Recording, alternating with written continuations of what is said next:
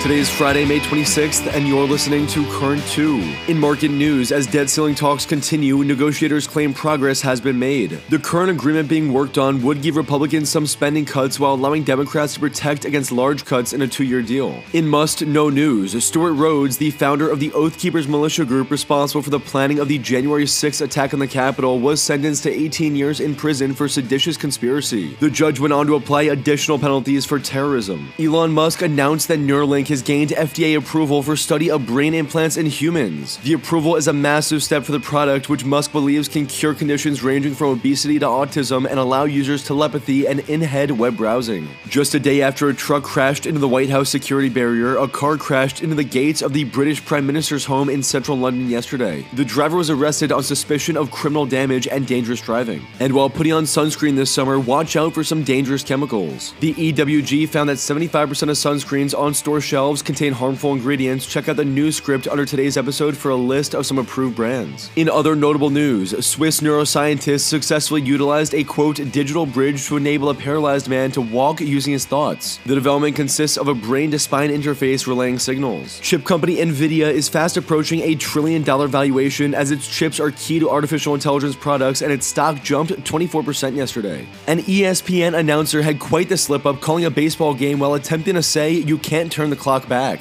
A link to the video is available in today's news script. And looking ahead to this weekend, on Sunday, the Indianapolis 500 will be held, the French Open kicks off, and Turkey's runoff presidential election will be taking place. For your C2 section, Thursday's true headline A fake image of an explosion at the Pentagon really did send the stock market tumbling for a moment. Your Friday fun fact Did you know Nelson Mandela described meeting the Spice Girls as one of the greatest moments of his life? Have a great Friday and weekend, and thank you for listening to Current 2, the easy way to stay informed.